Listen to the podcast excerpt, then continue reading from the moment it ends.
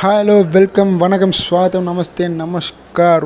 வா வா எக்ஸ்ட்ராடினரியான ஒரு மேட்சுங்க டபுள் அடர் நான் இப்போ தான் சொல்லிகிட்டே இருந்தேன். போன பாட்காஸ்ட்லாம் சொல்லிட்டு போனேன் நான். எம்ஐக்கு டிசி மேட்ச்சில் பார்த்தீங்கன்னா இந்த மாதிரியான நிறைய ரோலர் கோஸ்டர் இந்த மாதிரி இருந்துச்சு. ஒரு ட்விஸ்ட்டு நிறைய ட்விஸ்ட் அங்கங்கே வச்சாங்கன்னு. பட் இந்த மாதிரியான மேட்ச் நான் சீரியஸி ஒரு ஒரு ஓப்பனிங்லேயே ஒரு ரெண்டாவது மூணாவது மேட்ச்லேயே நம்ம வந்து பார்ப்போம் எதிர்பார்க்கவே இல்லை. அதுவும் ஒரு மும்பை மாதிரியான கிரவுண்ட்ஸில் ஒரு டூ ஹண்ட்ரட் அடித்து சேஸ் பண்ணி டூ ஹண்ட்ரட் திரும்பியும் அடிக்கிறாங்கன்றப்போ எந்த அளவுக்கு ரெண்டு டீமோட ஸ்ட்ரென்த்துமே இருக்குது பேட்டிங்கில் அப்படின்றத ப்ரூவ் பண்ணியிருக்காங்க அப்படின்னு சொல்லலாம்.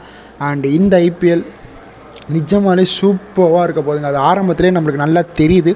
ஸோ இந்த ஐபிஎல் வந்து பக்காவாக சூப்பராக ஒரு பர்ஃபெக்ட் என்டர்டெய்னராக இருக்க போகுது அப்படின்றதுல ஒரு சந்தேகமே இல்லை அப்படின்னு சொல்லலாம். ஸோ நம்ம ஆல்ரெடி பார்த்த ரெண்டு மேட்சை விட இது வந்து ரொம்பவே எக்ஸைட்டிங்காக இருந்துச்சுங்க. ஒரு பக்கம் பார்த்தா ஆர்சிபியோட சோகம் வந்து கண்டினியூஸ் ஆகிட்டு இருக்கே அப்படின்னு வருத்தப்படுறதா இல்லை வந்து நம்மக்கிட்டே இருந்து போன ஒரு எல்லசாமி வந்து அகெயின் அவங்கள அவங்க அந்த எல்லையிலேருந்து மீட்டெடுக்கலான்னு பார்த்தாரு. பட் அஃப்கோர்ஸ் அவரோட எயிட்டி எயிட் வந்து ஒரு ப்ரோஜனம் இல்லாமல் போயிடுச்சு. பட் அஃப்கோர்ஸ் அவரோட ஃபார்ம் அவர் கண்டினியூ பண்ணிகிட்ருக்காரு அப்படின்னே சொல்லலாம். அண்ட் அதே மாதிரி விராட் கோலி பார்த்திங்கன்னா ஒரு ஆங்கர் இன்னிஸ் சூப்பராக ஆனாருங்க அந்த பக்கம் டியூப்ளிசி அடிக்கிறாரா? ஓகே அடிக்கிட்டோம். நானும் இந்த பக்கம் அடிக்கிறேன்னு அடிக்காமல் you was rotating the strikes to Du Plessis so டியூப்ளிசிக்கு run கொடுத்து கொடுத்து கொடுத்து you was getting the runs and அந்த ஸ்ட்ரைக் ரொட்டேட் பண்ணுறதே பெரிய ஒரு இதுதான். பிகாஸ் அந்த மாதிரி ஒரு பிளேயர் கண்டிப்பாக ஆங்கர் ரோல் ப்ளே பண்ணுறதுன்றது பெரிய விஷயம். ஏன்னா அவரும் ஒரு பெரிய கிங் கோலி அப்படின்ற ஒரு பட்டத்தோடு இருக்கார். அண்ட் அந்த சைடு பார்த்திங்கன்னா ஒரு டூப்ளிசி எக்ஸ்ட்ராடினரியான ஓப்பனர் ஸோ கிங் கோலி என்ன பண்ணிட்டாருன்னா ஓகே நான் வெயிட் பண்ணுறேன் நீங்கள் அடிச்சுக்கோங்க. அப்படின்ற மாதிரி கொடுத்துட்டாரு. அண்ட் அதுக்கப்புறம் பார்த்தீங்கன்னா ஒரு டிகே வந்தார். ஒரு செவன்டீன்த் ஓவரில் டிகே வந்தார்.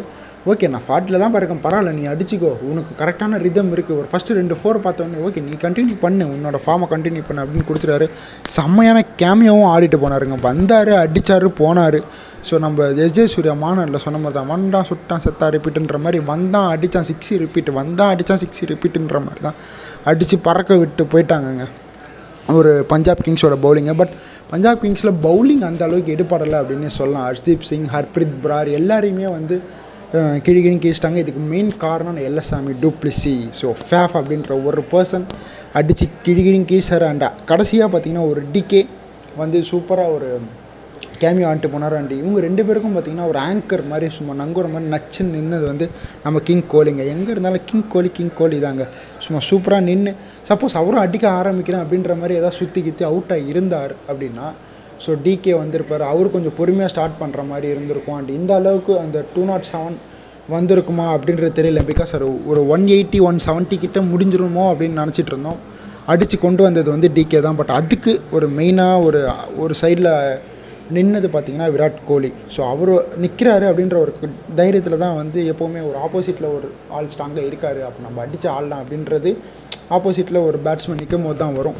ஸோ அதை தான் இங்கே பண்ணியிருக்காங்க பட் அதே சமயம் அந்த சைடு பார்த்திங்கன்னா பிபிகேஎஸோட பேட்டிங்கை நம்ம வந்து குறைச்சி எடை போடக்கூடாது அப்படின்றதுக்கான ஒரு சூப்பரான மெசேஜை கொடுத்துட்டு போயிருக்காங்க. நாங்கள் வந்து லோயர் ஆர்டர் வரைக்கும் நாங்கள் ஆடுவோம். எங்களுக்கு ஆள் இருக்குது பவுலர் கூட வந்து அடித்து சிக்ஸுக்கு பறக்க விட்றதுக்கு எங்களால் முடியும் அப்படின்றத காட்டிகிட்டு போயிட்டாங்க. ஸோ மிடில் ஆர்டரில் பார்த்திங்கன்னா நல்ல ஒரு கோஆப்ரேஷன் கிடச்சிது. அண்ட் ஃபைனலாக ரொம்ப அந்த டெம்பர்மெண்ட்டை நான் ஆல்ரெடி சொல்லியிருந்தேன். அந்த மும்பை மேட்ச்லேயே நான் சொன்னேன் டெம்பர்மெண்ட்டை மெயின்டைன் பண்ணணும் அப்படின்ட்டு. அண்ட் இவங்க வந்து அதை மெயின்டைன் பண்ணாங்க. டெம்பர்மெண்ட்டை மெயின்டைன் பண்ணி சூப்பராக கொண்டு போனாங்க. ஷாருக் கானும் வந்து அந்த அளவுக்கு டெம்பர் ஆகலை. அதே மாதிரி ஓடியன் ஸ்மித்தும் வந்து அந்த டெம்பர்மெண்ட்டை மெயின்டைன் பண்ணாங்க.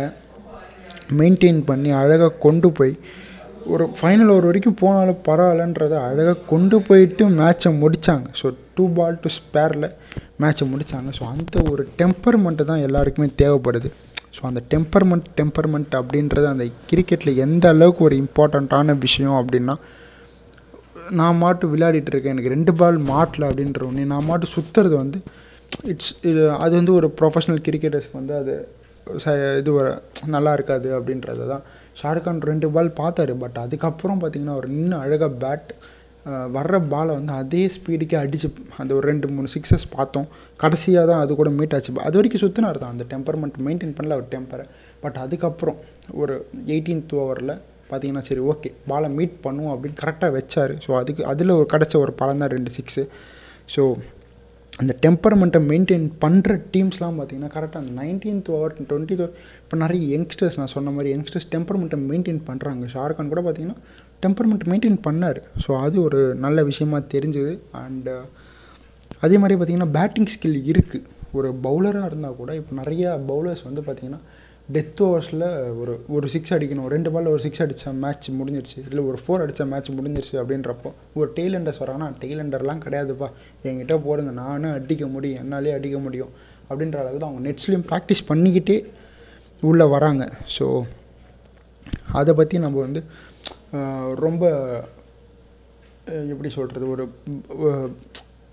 குறைச்சி மதிப்பிடக்கூடாது. பவுலர் தானே டெய்லண்டர்ஸ் வந்துட்டாங்க. நம்ம வந்து ஈஸியாக விக்கெட் எடுத்துகிட்டு போயிடலான்ற இதெல்லாம் கிடையாது. ஸோ அவங்களும் அடிக்க முடியும் அப்படின்றத தான் நம்ம பார்த்துட்ருக்கோம். அண்டு ஸோ ஸ்குவாடு பார்த்தீங்கன்னா ஆல்ரெடி சொன்ன மாதிரி தான். அந்த இந் ஒரு ஒரு டீம்லேயும் வந்து பார்த்திங்கன்னா ஒரு ஃபாரின் பிளேயர்ஸ் மிஸ் ஆகுறாங்க. அந்த இந்த ரெண்டு டீமுக்கும் நிறைய டிஃப்ரென்ஸ்லாம் இல்லைங்க. நான் ஆல்ரெடி சொன்ன மாதிரி.